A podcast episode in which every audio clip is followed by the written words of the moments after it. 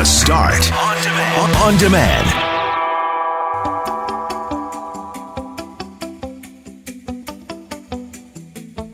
The disaster in BC is providing more proof that flood threats are on the rise. Today we discussed the mitigation and insurance strategies we need. Fighting the stream of misinformation pertaining to COVID-19. How one expert, known as the Germ Guy, hits back. A gigantic win for Canada on the international soccer stage in a crazy, wintry scene in Edmonton. And we had a good time today talking about times that you accidentally made your boss's life hell. I'm Brett McGarry, alongside Greg Mackling and Loren McNabb. We are Mackling, McGarry, and McNabb. And this is the Wednesday, November 17th podcast for The Start.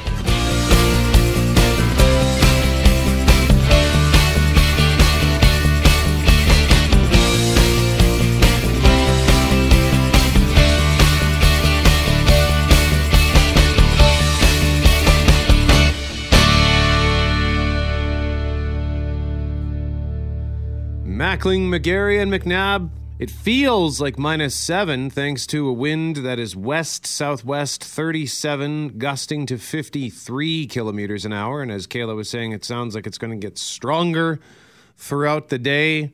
Loren, what did it sound like out south of Winnipeg?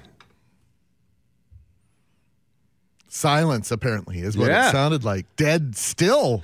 South of Winnipeg. I can tell you on Henderson Highway on the way in this morning, Brett, I could already feel the wind kind of against my vehicle as I was driving across Chief Peguis Trail and then turning onto Henderson Highway. Even though it's not snowing at all right now, you could see the wind picking up the snow and throwing it across the road just ever so slightly. So that wind was already an issue at 3:30 this morning. Do we have Loren now?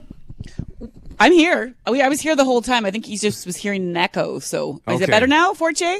Everything sound okay? Sounds okay on our end. Sounds better now. Okay. I got to be honest. I ran upstairs to get a coffee, and what I do is I put my mic down next to the headphones, and if I think if there's too close together, maybe something happens. Okay. You get the feedback from the sound from the headphones. I don't know. That makes sense because we used to have quick sidebar. This is just a funny story, I think. Roy Green, who hosts a great show on the weekends. I remember when he was filling in years ago when I was Charles Adler's technical producer when he had that national show in the afternoon.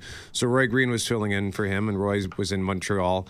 And I don't know what sort of setup he had, but he had the headphones maxed out, like all the way up to 10 or whatever. And he's talking to the engineer, and I can hear him talking to the engineer saying, I need louder headphones. And he says, well, that's as loud as they go. He had to bring in like an extra amp, like an extra power source to boost the audio. So I could hear, there was one time where I shouted at Roy, we got to get out.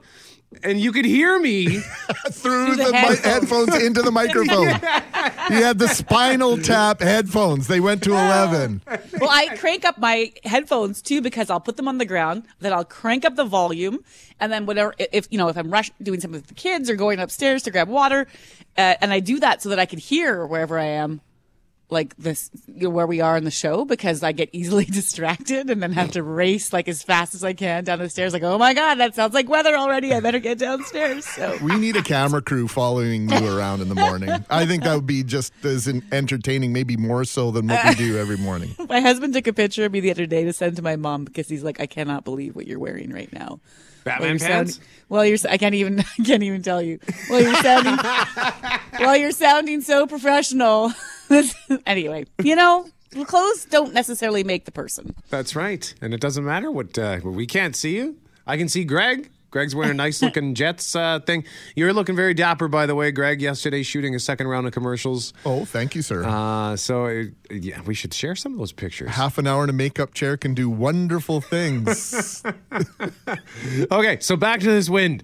It's going to be a windy day, and for me, it was interesting this morning. Just taking a shower. If it's windy outside, it forces its way into our vents, and for whatever reason my shower vent is the worst spot, so I kept turning the hot water up. Oh my word. Because the top of my head was freezing under this vent. Yeah. Oh, that's something else. Yeah. So whenever it's windy, it sounds like the buildings are going to collapse, and ocean spray in your shower. Yeah. From the wind. Yeah, that's right. So we'll have to keep an eye on that throughout the day, because if it does start to snow, then that blowing snow is going to be an issue. And like Loren, I don't spend a lot of time driving on the highway, but when that snow starts blowing on the highway, how stressful is that? Well, it changes the way you drive and the routes you might take, I'll be honest. Like if I was, say, going in on a day like today, there are different highways I might choose that have trees next to them. For me, I like that because it provides a bit more of a shelter, right? The winds are pushing across, and different sections of 59 might be more blustery than 75, depending on which direction the wind is coming from. So I'm well aware of it, and where it goes depends on if I want to take an east route, east-west dirt road, or try to, turkey trail my way in. I will change every way I drive depending on what's going on with that wind. Turkey trail. I like that. Where you kind of wind your way in. There have been days where I have driven down the highway because, you're coming, I'll go east first, for example, over to 59, and you think, okay, not a big deal, I can handle it. You turn north and you realize, okay, well, the wind was coming from the west or southwest, and now you're just in a pure whiteout. There have been moments where I've been gripping the wheel so tight that my hands have hurt for days because I was so worried about what might come at me or behind me, and nothing's worse than a whiteout, I think. So you snuck in Turkey Trail and missed the opportunity to use shelter belt. I just about said shelter belt, and I thought these guys will just make fun of me, so I'm leaving shelter belt out of it. If you don't say it, we're going to make fun of you. If you do say it, we're going to make fun of you because you're the only person in Winnipeg who knows what a shelter belt is. No way. Lots of people know what shelter belts are. Once again, we're just teasing you.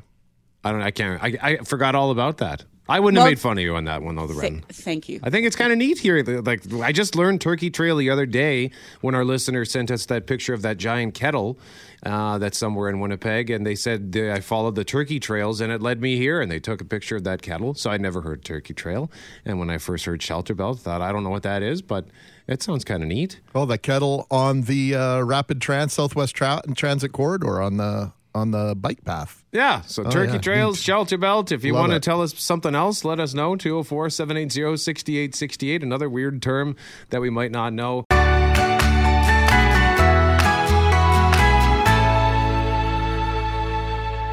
We start this half hour on a frigid night in Edmonton. It was such a cold night to do anything outdoors, let alone play or watch the beautiful game. Brett, it was a beautiful result as Canada defeated Mexico in World Cup qualifying, -9 at kickoff with a -14 wind chill. Talk about home field advantage against the Mexicans. There were a couple of terrific terms floating around last night in connection with a nickname for Commonwealth Stadium. Here's one the Blue Bombers can steal for the West Final: the Frozen Fortress. Nice. Yes, and a marvelous play on words here, Loren. The big stadium and home of the national team in Mexico City, is Azteca. Mm-hmm. Yesterday, somebody dubbed Commonwealth Ice-teca. And it caught on. So I thought that was fabulous. Well done. Now, Cameron Poitras joins us now. And Cam, we want to get the terminology correct here. Canada now sits at the top of the CONCACAF table following last night's 2-1 result. This is beyond fantastic. Yeah, absolutely. And if you're wondering about what CONCACAF means, I think you better start learning, because I don't think this is going to be a big story for, I don't know, this is going to be a year, because I'm all in on this team. I've been all in for months and months now. But CONCACAF stands for, just to make sure I get this right, Confederation of North Central American and Caribbean Association Football, CONCACAF. Well, so that's it. Just stick with CONCACAF, yeah. Yeah, CONCACAF sounds much better. Well, the win is so fabulous to see, and what I was amazed by last night, as I was watching the Jets game, I was like, I got to switch over to the soccer, because so many people on my Twitter feed were watching the game. And of course, we all know Canada women are reigning Olympic champions, but based on just how many people were into this game last night, I mean, it's clear that this is really huge for Canadian soccer overall, this men's win. It's really starting to take off, and this is just the way that things are going. I mean, Canada's in the middle of a sort of a demographic shift, and I think this is kind of a good thing that all of our athletes don't just get sucked up into hockey. There's going to be more of a spread out here. And, you know, the Canadian team, particularly the women's team, has been fantastic for a number of years here, one of the top 10 teams in the world almost consistently. The Canadian men could not find a way to score a goal. If anybody's been following the men's national team for years, they were able to hang in on games. They played a great defensive structure, but when it came to scoring, they couldn't do it. They would lose games 1-0 to Aruba, and then they would lose to Bermuda, and then they would lose to, Barbados, and these little tiny little Caribbean nations they just couldn't beat because they didn't have anybody that could score. Now they have Alphonso Davies, who was getting double-teamed all throughout the game. Kyle Larin scored twice. He's now tied for the most goals by a Canadian for the men's national team. They have Jonathan David, who's playing for a big club in France. They have the stars. They have the guys who can now put the ball in the net, and things are starting to come together. It's incredible. So I don't want to get too soccery, Cam, but I was fascinated by the fact the Mexicans were the ones who wanted to slow the game down, because in my memory and my soccer experience, that's something the less talented teams tend to do against a stronger opponent. And was the referee an actual coach for Team Mexico? He was from Guatemala, the referee, and he was wild. He was getting in people's faces and screaming. Yeah. He knocked down a guy at one point. He was running at people and just getting in their face, and I was just like, what? Just, dude, chill out a little bit. I think the Mexicans were frozen. I think they were absolutely frozen. When they were singing the national anthems right off the bat there, those guys, I saw some blue lips, there were some shivering legs, and I think that they were absolutely frozen. I don't think that they knew what to do with the cold. I don't think so. I mean, I don't think that they've ever played a game this far north.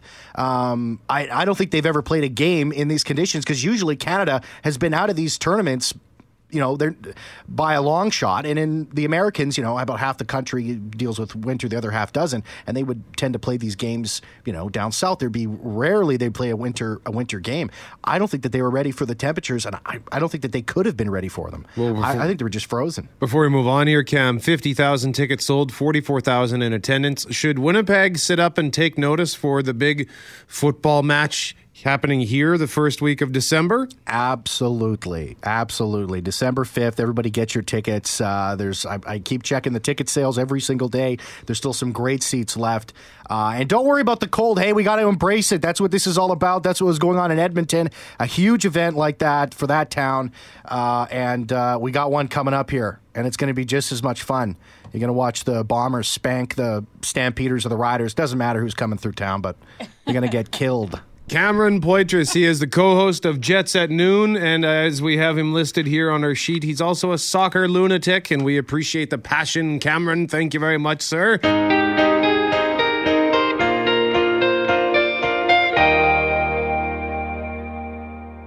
We have Friday night SmackDown tickets to give away, January 21st at Canada Life Centre. Now, there is going to be a pre-sale starting today at 10 a.m. until tomorrow at 10 p.m. through Ticketmaster. The code word is SMACK, and then tickets go on sale on Friday. But the conversation we're going to have has to do with dumb things that you've done at work and inadvertently given your boss a headache. And the story goes, and it's funny that I got this text, because I was just thinking on Sunday as I pulled my wallet out of my pocket and thought, wow, this is getting a little George Costanza-ish, because it was full of cab slips. And I realized, it's been a few weeks since I've submitted my cab slip expenses. And then on Monday, I got a sort of friendly reminder from our boss, Heather, saying, hey, do you still take a cab to work? Because it's been a while since we've seen your cab slips. How long was it, Brad? Well, yeah. let me tell you. We have to submit these slips. It's pretty easy. There's an app. I take a picture of the slip. I punch in a couple of things and send it off in a report. If I did this every week, it'd be no problem. But I thought it had been maybe 3 or 4 weeks. August 23rd was the last time I submitted a cab slip. I had 50 receipts in my wallet. It took me 2 hours to sort through them all. 12 weeks. I got that same email. I got that same email like 3 weeks ago. How long had it been for you? Oh, it was like 2.5 months. Oh, okay. So right on. Don't feel that bad. Anyway, so tell us about something dumb that you did at work that gave your boss a headache. 204-780-6868. Loren, why don't we start with you? Okay, so I've worked for this company. Chicken Charlie's. I have so many stories, but I have worked for this company for 21 years, and so I'm not going to tell any stories related to radio or global because the bosses are still around, and I just feel like I don't need to remind them of the things that I've done wrong because then they're like, right, put that in the column for the next time something comes up. So I'm going to go back to the summer, I want to say 98. My parents have a feed mill in Minnedosa, and like livestock feeds, farm machinery, supplies. And at one point, at least in that year, we had two locations. So one was also doing, seed for the springtime. And my dad had just taught me how to run the forklift. And of course, like I'm 19 or 20 and full of, I shouldn't be on a forklift, let's be clear, but he's trying to be getting me to help. And so he says, I need you to move these pallets of seed like over here. And we're reorganizing like this kind of warehouse space. So help me out. I'm like, I got it. Like, Dad, like you've showed me, I'm on it, I just got on that forklift and drove right into the pile, like with the metal things out and not into the part of the pallet where you're supposed to pick it up, but just right into the bags of seed. Oh, and I was like, ooh, that's not good. Dad. So he comes running in. He's like, what? And a lot of expletives later. And I said, well, I'll pay you back. He's like, each of those bags on there that you just rammed through, which was like 8, is about $200 to $300 worth of seed. I was like, per bag? And I was like, so how do we want to work this out? Like, he's like, just turns and looks at me and he's like, you're lucky I was going to plant that this year. And that's how I got away with about $1,600 worth of damage, I think. So thank you, Dad. All right. Ooh. Good one. Jeff Braun, what about you? This was about 20 years ago, and I was filling in for someone at the radio station, and part of the job that day was to do, it was called the scheduling at the time, and by that it means just setting the format for the day's programming in a technical sense for the computer that slots in all the commercials or whatever, so they can, figure out which commercials go where, yada, yada, yada. There was a moose game for the day I was doing it back when we carried the moose games, and it had a weird start time, and the moose games always had a half-hour pregame show in those days, and so... But because of this weird start time, I just arbitrarily took it upon myself to decide, you know what, we'll do an hour-long pregame show, and that'll make scheduling the day a lot easier. And so I just did it without asking anyone. And a few hours later, the boss calls me into his office and is like, what in the hell have you done? Like, Kelly's on the road, and now he has to scramble to fill an extra 30 minutes of a pregame show with, 18 hours notice. And plus... the commercial snafu that I've created because it was, different commercials run during the Moose game than would run during regular programming. So, and I just I don't know. I thought it would be easier for me. So I just did it. Easier for you. Oh, sorry, Kelly. Forte. You know what? I'm going to stay on the taxi slip thing because I haven't. She doesn't know this yet, but... I got a little problem, and it's going to give her a little bit of a headache because after you said your story today about the taxi slips, I was like, oh, I got to do that still. I have 3 weeks backed up. Yeah. And so I'm looking for today's slip in my emails because I get them emailed, and the date is wrong on all of my taxi slips for the past 2 weeks. So today's, it's not November 17th on the taxi slip. It says November 16th. Yesterday is the day before, and the day before has the date from the day before. But do you is it because you booked the cab the day before? No, I book it at 4 o'clock in the morning on the same day. Heck? So it's the cab's fault. But hey, boss, you're gonna have a headache coming your way. Just let me know right now. I guarantee you, she's listening right now. You're about to get a phone call. I am. What's funny is she got it. She was looking at her schedule yesterday, looking at today's schedule, and I got a text message from her saying, "I have a feeling I know exactly what this is about." Mackling, what's your story? Well, my dad is listening this morning. I've already been texting with him about turkey trails in the Westman area, and he would say it's the time I lost the keys to our store we used to have in Unicity Mall back in 1987, Fanfare. We had to change all the locks. Sorry, Dad, I think I still owe you $600 for that one. But my boss in Vernon at Earl's, my first night as a manager, have you ever had to lock those double doors? In a business establishment, there are two little clips at the top of the bottom that you have to... Yeah, I didn't know about that my first night. And the security guard was going around checking all the doors, and the front doors of the Earls and Vernon flew open.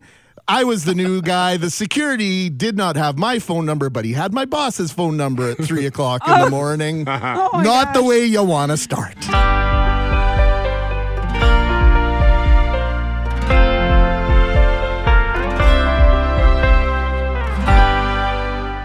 Manitobans are all too familiar with floods and the damage they can cause, but climate and insurance experts say what's happening in BC is further highlighting the need for more Canadians to pay attention to the growing risks. And I think, Brett, sometimes that assumption that, well, if you don't live next to water, you don't really have to worry about it. But our next guest says the risks aren't just limited to people living next to water. His concern is not enough is being done to control this and mitigate the risks, as you discussed. Blair Feltmate is head of the Intact Center on Climate Adaptation at the University of Waterloo, and joins us now. Good morning, Blair. Good morning.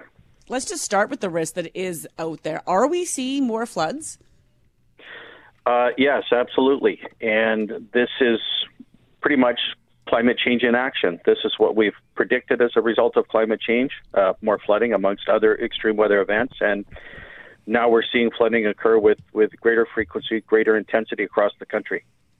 Blair, I just spent several days in the United States and was spending time visiting with a new friend of mine from New Orleans. And she has had to essentially rebuild her life 3 times since 2005. And at every turn, her terms of her insurance changed to the point last time she was devastated to learn what wasn't covered. So is that what it's going to take for some folks to understand what's going on here, that it's going to end up being a pain in the pocketbook to understand what's happening here and to take it seriously? The short answer is yes. And insurance being affected due to extreme weather risk, and particularly flooding, is, that's a reality on the ground right now. Over the last 6 years in Canada, across the country as a whole, insurance premiums, residential home insurance premiums have increased by about 20 to 25%. Over 6 years, and over about 50 to 60% of that increase is due to flooding and flooding basements. The number one cost of climate change in Canada right now, by far, is residential basement flooding. And so the insurance premiums are up as a reflection of the increasing risk.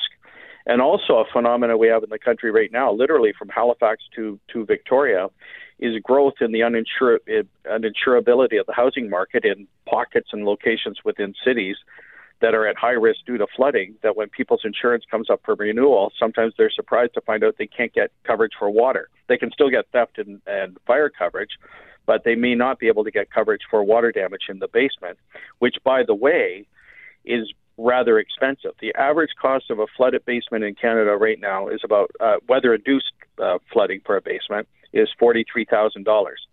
So if you don't have insurance coverage, or you have a low cap limit on your insurance coverage, it can be pretty costly. Should more people be buying flood insurance, regardless of whether or not they live next to water? I mean, I guess like you just referenced, some simply are ineligible for that. But for those who are eligible for it, should more people be thinking about getting flood insurance? Yes. Short answer is yes, and it comes in two forms primarily. One is coverage for sewer backup. It's water scouring through the sewer system when the big storms hit and flowing up into your basement through the little drain in the basement that's normally there for if you take water away if your dishwasher overflowed. So that's called sewer backup coverage. You have to select for that. And then the other form by which water can enter the basement en masse is called overland flooding, and that would be if a big storm occurred and water flowed through the side window of your basement into the basement. That's a different form of coverage. So to start with, though, I would say for most people, like listening right now, call your insurance broker and find out what insurance coverage do you actually have for your home. The vast majority of people, when disaster strikes and they've got a basement full of water, they have no idea if they have coverage, insurance coverage, and if so, what's the nature of their coverage. Yeah, people make an assumption, I think, and they don't know until after something terrible happens, but that helps you after a flood, and it might not even help you. Your insurance might not even help you. What about preventing some of the risk? You talked about overland flooding, flash flooding. It's not just about rivers rising. You could just have a major storm and be in serious trouble. So what can I do as a homeowner? Yeah, so right now, and by the way, you're hitting a very major or key point, and that is people have to understand that just because, you know, they don't live close to a flowing water system, they shouldn't think that they're not vulnerable to flooding, because across the country right now, increasingly so, we experience events of water bombs, like high-intensity rainfall events in discrete locations where you might get 120 millimeters of water come down over a 4 or 5 hour period in a community, causing flooding. And that flooding will occur whether or not there's running a stream around or not. So what should people do? Number one, they should check their sub pump. If they have a sub pump in the basement, a little pump in a well in the basement where water would collect, check that sub pump to make sure it actually runs, that it's not seized. Pour a bucket of water in the sump well and see, does the sub pump turn on and pump water outside? If it does, that's good. If it doesn't, then you want to correct it, and correct it quickly. You want to make sure you have battery backup supply for your sub pump, because the time you need the sub pump to work is when the big storms hit, and very often when the big storms hit, the electricity goes out. So you want a battery backup supply kit, which is $200 that'll run the sub pump for up to 2-3 days in the absence of electricity supply, which right now in British Columbia, that's killing a lot of people in terms of basement flooding, is that the electricity is out and their sub pumps, for those that have them, they're not working. Even actions as simple as putting plastic covers over window wells and sealing window wells at grade level, at the ground level. Put plastic covers over those, seal those window wells so that the light can come through, but the water, when the big storms hit, the water can't fill the window well and subsequently flow into your basement. And by the way, with the plastic cover over the window well, the house will still be safe in the sense that if someone was trying to escape from the basement during a fire, this stuff is very light material. It just punches out very, very quickly. So my point being, there's a lot of things that people can do around their home literally over a weekend that on a scale of 0 to 100, 100 being the worst for basement flooding, they can take their home from an 80 down to a 20 just in a matter of 2 days of effort. Blair Feltmate, head of the Intact Center on Climate Adaptation at the University of Waterloo. Thank you very much, sir. We appreciate the time. Oh, you're certainly welcome anytime.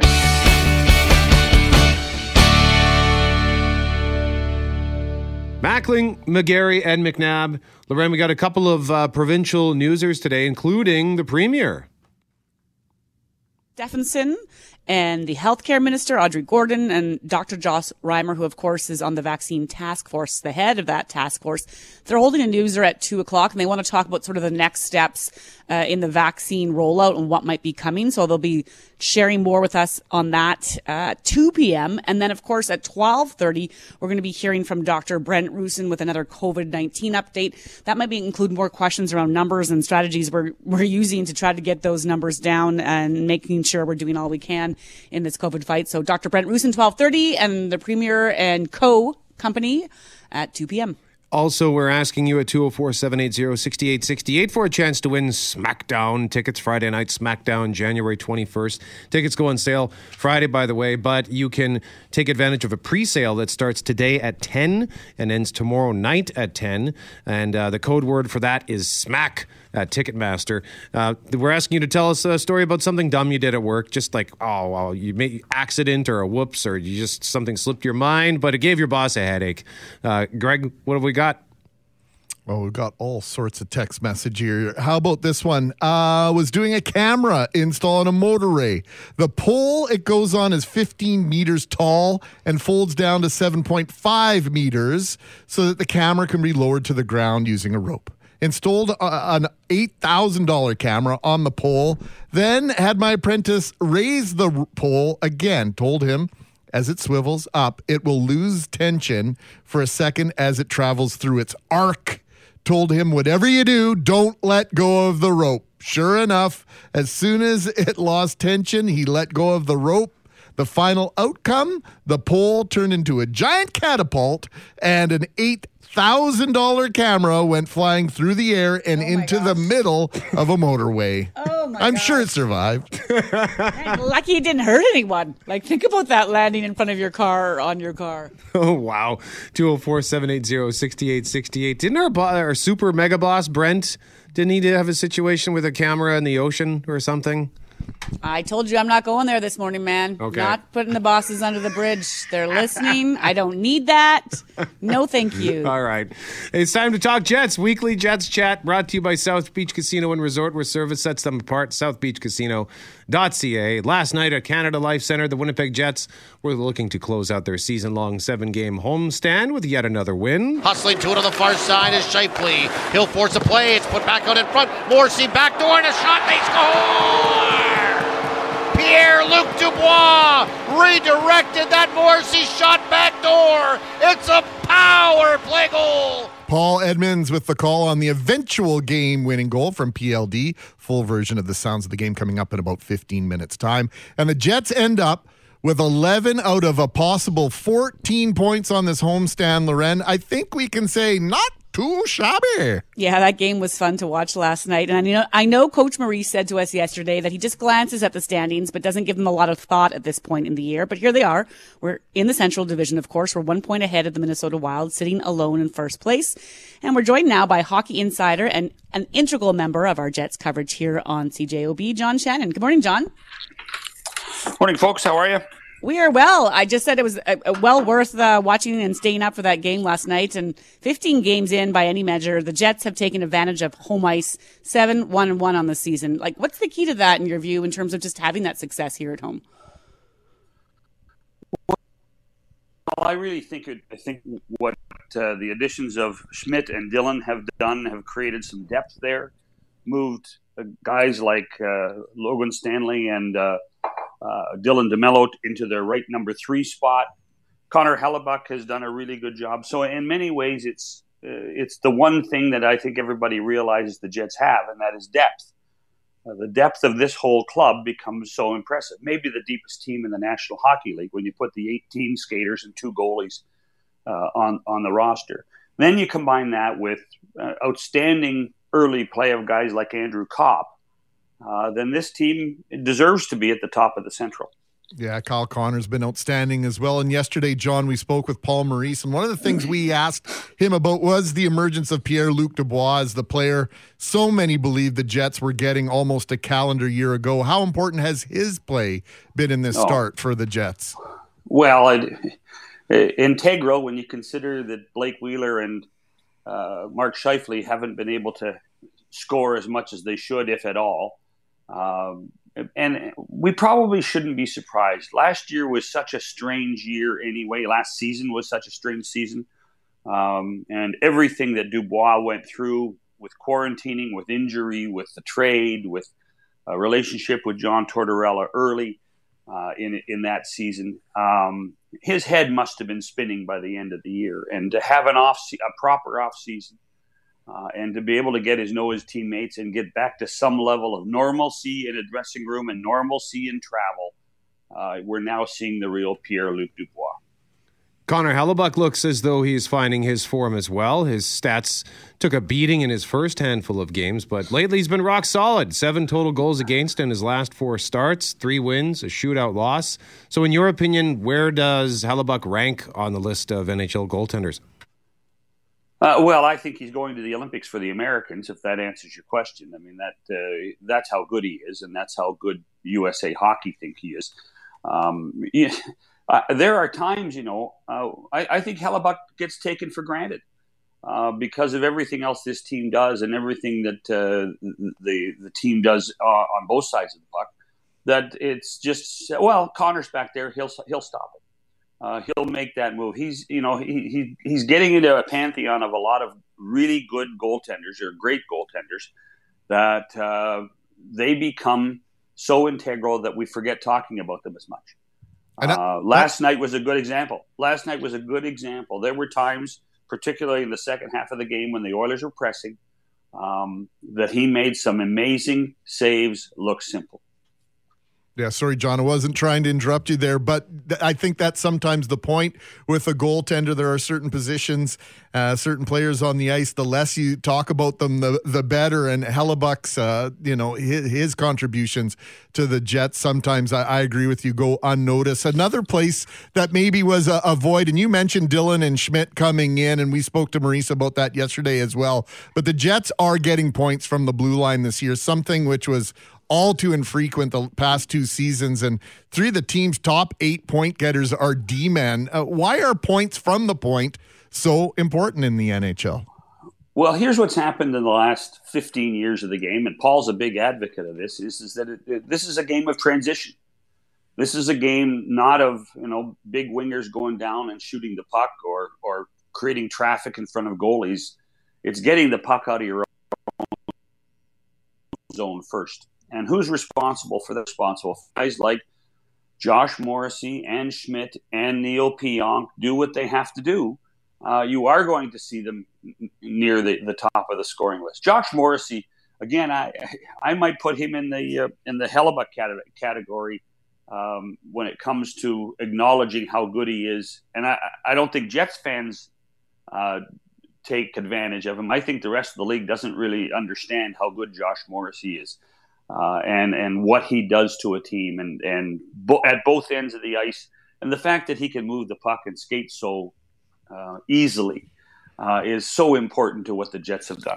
The revelation last night in the post-game interviews that Josh Morrissey's nickname amongst the Jets, John, is J. Movechkin. Play. So he's got a killer shot. John, thanks for this as always. Jets back on the ice tomorrow night in Edmonton. Should be as intriguing a matchup, maybe even more so after last night's result. We always appreciate you. Thank you. Cheers.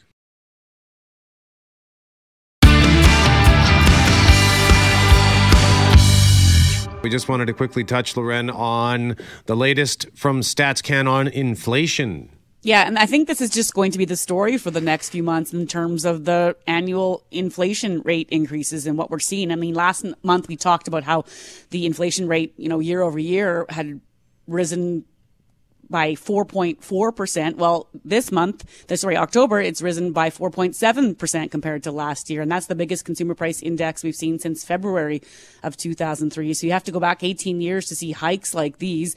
And, they're talking about gasoline prices contributing again to the problem. That's why we're seeing these kinds of increases. And if you exclude the energy prices, Stats Canada says the consumer price index would have been up just 3.3% last month compared to last year, but man, that's still a 3% hike year over year. That's more than anyone's, pay grades are going up grade. That doesn't cover all sorts of different things that we're also keeping our eye on, like electricity rate increases or other. And so I think there's just a lot. Every single month we'll be talking about inflation rates and just what we're seeing on the shelves. Yeah, and yesterday or the day before, Manitoba Hydro again looking for a 5% increase in electricity rates starting January 1st. That on the heels of a rate increase, I think that kicked in September already. So, the price of everything seems to be going up. Wages certainly are not keeping up to those changes. And Brett, there are going to be some tough choices for lots of people coming up over the next several months, maybe even the next year or two. Well, I notice that every time I go buy groceries, I'll grab a handful of things and then I'll ring it up and I'll kind of look at the price and go, really? Mm-hmm. Clearly I'm not paying attention to what the tag is at the shelf. There are certain things that I just need and doesn't matter what the price is. But then I went to even places like I went to A&W the other day. I bought two Papa Burgers and a large fries, and I think it cost me $23. Yeah. And I thought, really? So everything's just expensive now. So that was I paid for that anyway. I didn't feel great after that. You paid twice. Yeah. No, beef is up. That's a big increase. And I think a lot of produce is up for some people, depending on where you're shopping and buying. And I honestly really do think it'll change how people what they consume over the winter. You might be just doing things differently, whether that's switching to frozen or canned or, other things, Greg, that might make a difference to that bottom line. Yeah. It will be noticeable. No question. And I think the choices with regard to staples versus, needs and wants Right. That list is going to have to be created either physically or in your head a little more often. You're not just going to be able to. And I think we've, a lot of us have been guilty of this during the pandemic. If we've had the means to do so, I'm going to treat myself to this. I'm going to do that. Damn the cost, right? And now, because so many of us have done that, here we are. And of course, we have the shortage of certain goods and supplies that isn't helping things either. So lots of conversation around that over the coming weeks and months. Mackling, McGarry, McNabb, phone lines are open. We have tickets to give away for Colin James, the Open Road Tour, Burton Cummings Theatre, March 1st. Tickets go on sale Friday at livenation.com, but you can call us right now at 204-780-6868 for a chance to win. Well, we're getting some people on the line. We also have SmackDown tickets to give away at 9:15 based on your texts on things that you kind of screwed up at work that gave your boss a massive headache, like Aaron Loren. I was in my late teens. I was working at Tim Hortons. I was a bridesmaid for my aunt and had gel nails done for the wedding. I went into work one day, and my boss asked me to mix a new batch of iced cappuccino for the machine. As I opened the bucket, one of my nails popped off into the pail of mix. We had to dump the whole thing. Needless to say, my boss was not happy with me and told me, the nails better be gone before I come back. Oh, I have to be honest, as I was reading that story, I was like, please tell me you did not tell anyone, right? Like, right. Tell me you dumped that pail as opposed to just stirring in that gel nail into the cappuccino mix. So I guess the right thing happened there. What did Monica or Phoebe lose in the lasagna when they were catering an event at her mom's place? And, yes. and her mom always used to say, oh, you Monica'd it. I thought Rachel, well, someone left an engagement ring. It was a ring. In the lasagna. Was it the ring in the lasagna? Oh, yeah. Oh, there we go.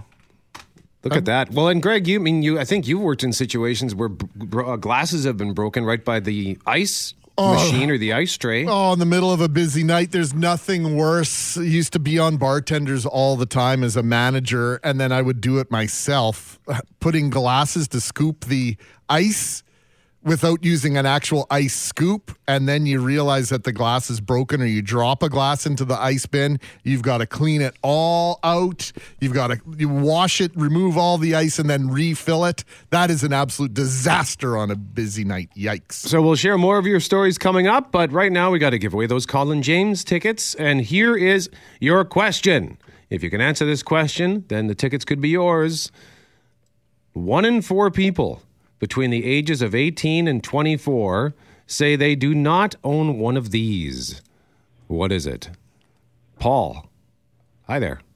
Hey, well, that's a tough one. What, they don't own a car?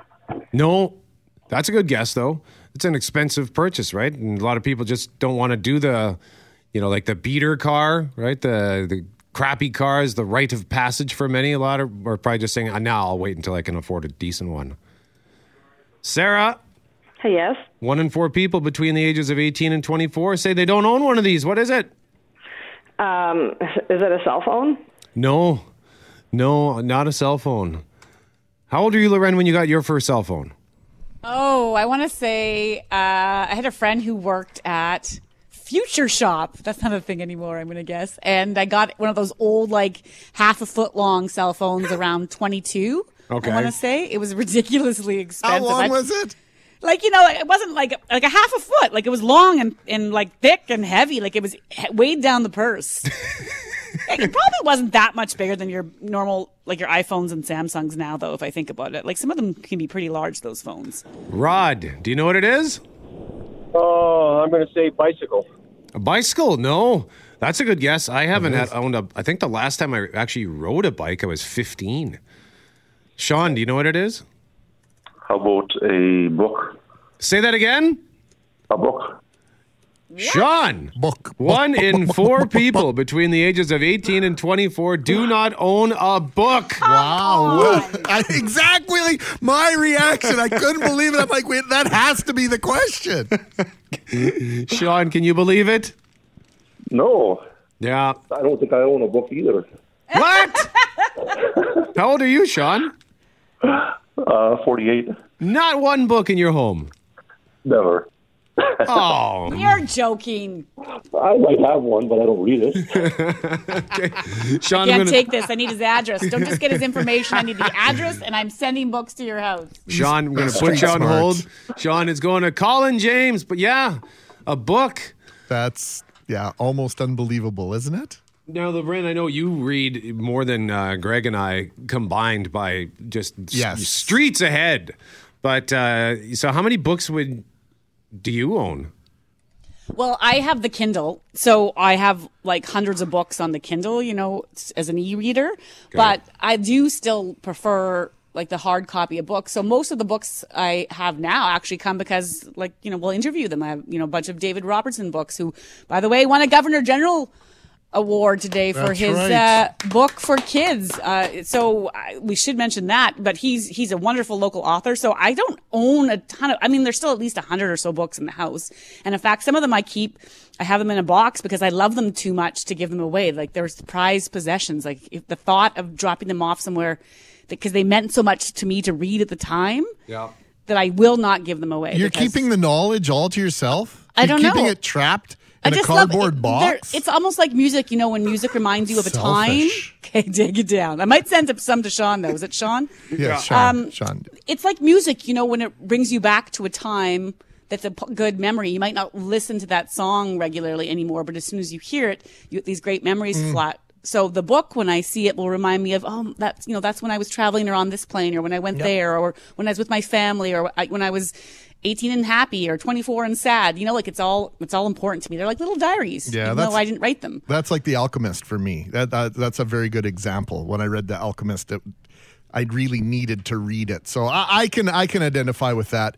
And a torrent of texts. We are being admonished here by our listeners. Guys, it was Monica's nail in the quiche and Ross's engagement ring for Emily that the duck ate. Come on.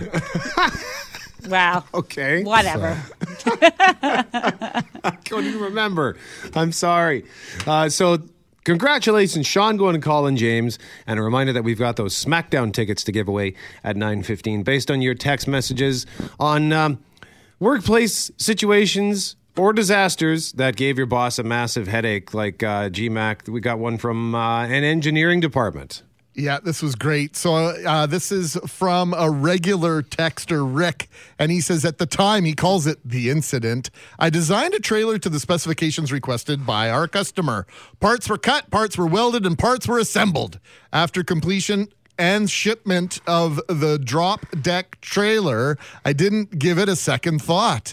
The trailer was sent to Alberta for use in the oil field industry. Obviously, the customer required measurements to be correct. Well, after the customer loaded his trailer for the first time, he immediately discovered a major error.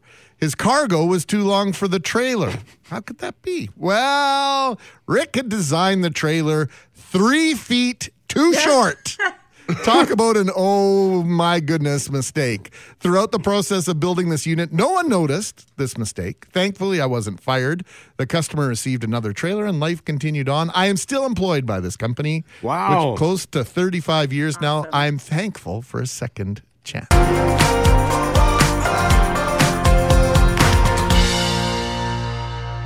Mackling, McGarry, and McNabb, the rain might have stopped, but the rescues and evacuations continue in BC's Fraser Valley following record floods.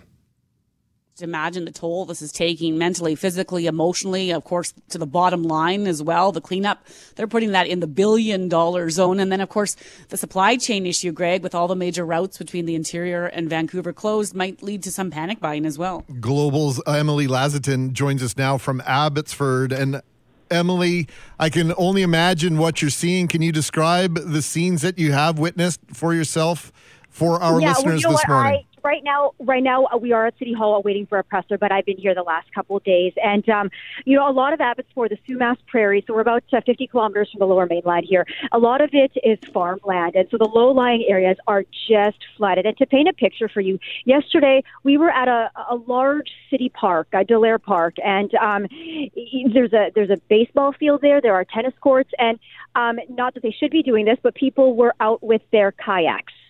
kayaking on a field. That's how deep the water is right now. And the big issue why we're in Abbotsford today is there is risk of the Barrowtown pump station failing. Now, the Sumas Prairie area used to be a lake back in the 1920s, and there's a risk it could well become a lake again. The problem right now is the water coming into the station from the Fraser it's just too much to handle already. And if it fails, there's 4 pump stations there. If it fails, the whole Sumas Prairie will be in just great danger. And the issue also is that you can understand about 300 farmers in that area are refusing to leave because, you know, they want to save their livestock, their cattle, their chickens. So right now, that is where we are in Abbotsford, BC. We're expecting an update at 7:30 today. The province has asked for military help. So that's just sort of gives you an idea of the situation we're in here. So you say some farmers are refusing to leave. What are other residents telling you? Well, you know, there's been a lot of watch going on because Abbotsford, there's low-lying areas and there people can get onto the high road. But another issue here is Highway 1. And there have been, yesterday, there were thousands of people stuck, thousands of people stuck, around 500 cars stuck around Highway 1. They blocked off this peninsula on a major road, Whatcom Road. And, just imagine pooling water and people stuck in their cars sleeping overnight. But yet, Good Samaritans coming in with their small dinghy boats and just boating people over from these low-lying areas back to higher road. One guy showed up in his hovercraft, willing to help people. But, I should say the situation in BC, I'm sure you know, it's not just Abbotsford. We have Merritt heading to the interior where basically the city was underwater. You had about 100 semi-trucks there, deliveries, drivers, where there's a dwindling food supply because it's just cut off from everybody else. Then you move over to Princeton where, also there, half the city is underwater. It's receding, but the big issue there is there's no heat. Gas line was damaged, and there's plunging temperatars right now. Our Coquihalla Highway snapped into a portion of it, and people are wondering, they want answers, of course, how long is it going to take between for people when they can head east and west again. And really the province is saying anywhere from hours to days to months because the damage is just so catastrophic in many parts of BC. Just one last question before we let you go, and thank you for painting such a great picture, Emily, because it really just is, it's hard to imagine. Even when you see it, you can't believe it. The images you've been providing on Global BC and Global National. Is the water coming down then or receding if the rain has stopped, or is it still rising in some parts because of where you might live, you know, maybe coming off the mountains or coming in from over the riverbanks? So it really depends where you are. So, for instance, there was some good news in Merritt yesterday where the water was receding. Here in Abbotsford, so a lot of the flooding is coming from the U.S. in Nooksack River. Right now, when we're talking about the pump station, if this pump station fails, the Sumas Prairie will literally flood with water from the Fraser River, and that is the huge danger, and that is why there's this huge urgency that the message is that right now life is more important than livestock. But again, there are people who just, you know, it's their livelihood. They're trying to save their livelihood, but they're doing everything they can to get the message out to just leave, because if these pump stations fail, like, I can't even imagine what the Sumas Prairie would look like, because we've seen what it looks like now. In a matter of hours, I don't know if you've seen the pictures or something, but in a matter of hours, the water levels have just risen so much. Global's Emily Lazatin joining us live from Abbotsford. Thank you very much. We appreciate this. You're welcome. Talk to you. You can get more at globalnews.ca, cjob.com. If you're on social media, Global BC on Instagram has been posting a lot of pictures and video, just horrifying stuff. And what you just described about the threat of even more flooding, troubling to say the least, Greg. Yeah, no doubt. And, it's not often I tell you to listen to a different radio station, but I'm going to, if you have friends, family, dramatic interest in what's going on in British Columbia, CKNW on the Radio Player Canada app. I listened to it for a couple of hours yesterday because I have lots of friends, lots of family in British Columbia, and this is horrifying what's going on there.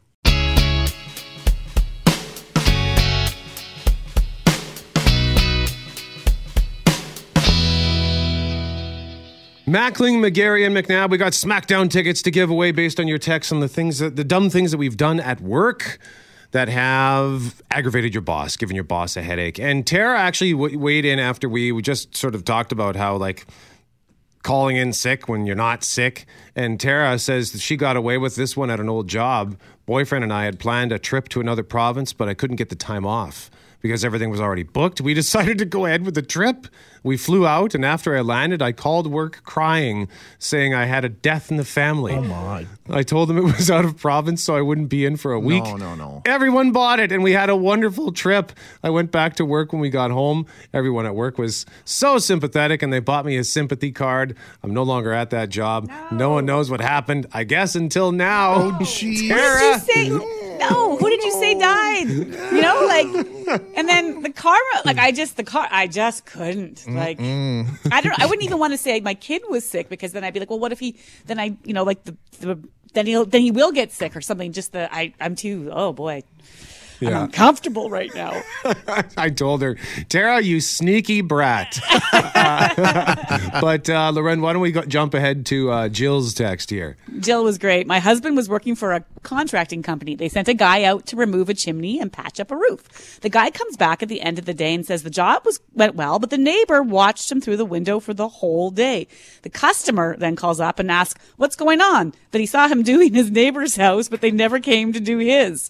Always check the house number before starting the job. Wow. Like just repairing, removing a chimney for no reason. Like, what did the other guy say? Yeah, I've done that. I cleaned the wrong eaves troughs at a house on Strathcona once. Did you really? Yep. Whoops. Were they happy? They were very happy. They didn't want to pay for the service. That's different though. Like that's like did the guy at the other house want his chimney removed? No, probably not.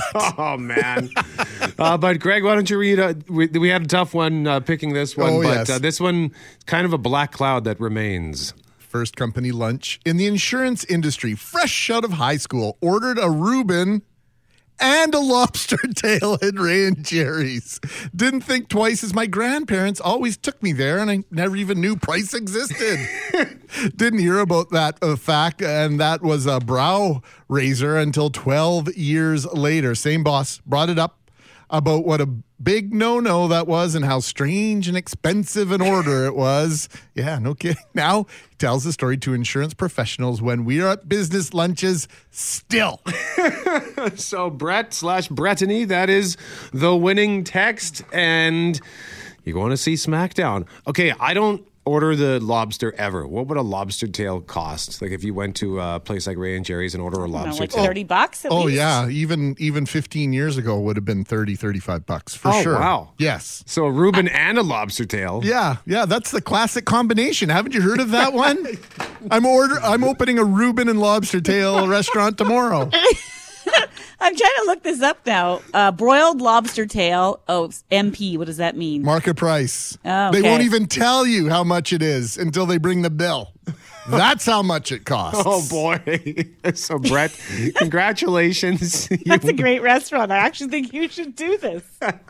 I did ask him, how's the Reuben? I like a good Reuben. He said it was awesome. So. You could also do like a shrimp pizza / Reuben lobster tail restaurant. And that's it. That's all. That's all we're having. That's all Greg's offering. And no pickles anywhere.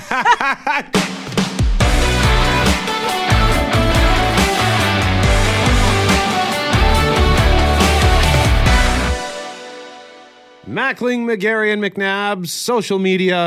Of course, it's a popular place to harvest and present news stories, to share life's events, to take the temperature on a variety of opinions, on a variety of topics. Like if I want to go on Twitter and say, eat more, delicious, or garbage. But it's also a place to get worked up and to potentially get incredibly misled. Yeah, I noticed last night, even as British Columbia has its second once-in-a-lifetime weather event in the past 6 months, there are arguments to be found over the cause and even what a reasonable reaction to these events should look like. As we continue our battle with COVID-19, Loren, I think it's safe to say scientists may feel as though science itself is under attack from certain factions on social media and elsewhere, and there is no shortage of misinformation and disinformation flowing on the internet and social media sites. So Our next guest decided that he had had enough of one particular post on Twitter from somebody who didn't exactly have their facts straight the other night. So Jason Tetro is the host of the Super Awesome Science Show. He's also known as the Germ Guy. Good morning, Jason. Hey, good morning. Just for everyone's background, for people who are maybe listening or hearing your name for the first time, just walk us through your relationship with science. What do you do? Well, I have been involved in scientific research for about 30 years now. Started in the 1980s looking, you remember that tainted tuna scandal? I mean, I don't know if any of you are actually old enough to remember that, but I worked on that. And then over the years, worked on various different types of problems, such as HIV, environmental research with antibiotic resistance, and, of course, emerging pathogens. So, I did my time with SARS and H1N1 pandemic. And when COVID came around, it was just something that, for me, was like, oh, here we go again. But because it was so unprecedented for everybody else, it was like there was this explosion of not only concern and questioning, but also misinformation and disinformation, because after all, they're out for chaos, right? So social media, I mean, it's become decidedly unsocial, anti-social. COVID has helped take that to an entirely different level. Now, we noticed that you took on somebody who started off a string of posts with, I just can't with these people anymore. They shriek about science, yet get mad when presented with, drumroll, actual science. So do you mind giving us an overview of what went on in that back and forth? Yeah, well, actually, believe it or not, this is how it goes with pretty much any of these antis, as I like to call them. I've dealt with this with antibiotic resistance. I've dealt with this with other vaccinations. And so what it does is it starts off with someone complaining, I've had enough of these scientists. I've had enough of the science. They've got it wrong. They're delusional. They don't know what they're talking about. And what you do is when you engage them, what you want to do is find out what it is that's bugging them, right? And they have an algorithm that they follow. Believe it or not, it's like a standard operating procedure for the antis. And so they'll go through a variety of different things to try and make you look bad in terms of the science. And for me, since I've been doing this most of my life, I basically already have the papers in line so that whenever they come with me with something, I provide them with something, including a reference. And as that progresses, it gets to a point where they're empty. And at the end of their SOP, it is go after them personally. And when they do that, then basically all I say to them is, well, thank you so much, because now you've allowed me to share all of this wonderful information with the people who are sort of watching this thread, and all you've done is basically shown yourself to be a troll, and then usually I get blocked, which is exactly what happened. Wow. So, misinformation, disinformation, I'll maybe get you to, before I ask you this next question, what's the difference between the two, Jason? So misinformation is basically misguiding, right? And what you're trying to do in this particular case is use a little bit of science or a little bit of evidence, but provide a different type of conclusion so that you sort of look at it and then you go, I'm not so sure about that. So it's really there to provide doubt. Disinformation is just straight-out lying in the hopes of trying to get to sway you towards an ideological opinion, i.e. vaccines are bad because vaccines kill people. No, they don't kill people. But this is what happens. And so what you have to do is you have to realize that if it's misinformation, then it's a matter of correcting. If it's disinformation, then what you have to do is just flood them with all the really good information so that they have no choice but to run away. Well, you have far more patience than I. It's all exhausting, and I suspect you could spend your entire day interjecting yourself into these conversations. So how do you decide when to get involved? So the way it works for me, and I would recommend this to anybody who's out there who sort of sees a troll and goes, look at how many other people are on the thread and see how many of them have an actual influence in society. Because remember, Twitter, as much as it is sort of what we all talk about, it still is only 4% of the population. right? And so what you want to do is you want to see who's watching this that has some kind of impact in the development of policy, maybe in the development of some kind of media discussion like we're having today, and then you start getting involved. Most of the time when I see these types of trollings going on, it's usually, you know, limited to two people yelling and screaming at each other. I'm not interested in that. But when you and remember, this all started as a result of one of our best colleagues, Jody Vance.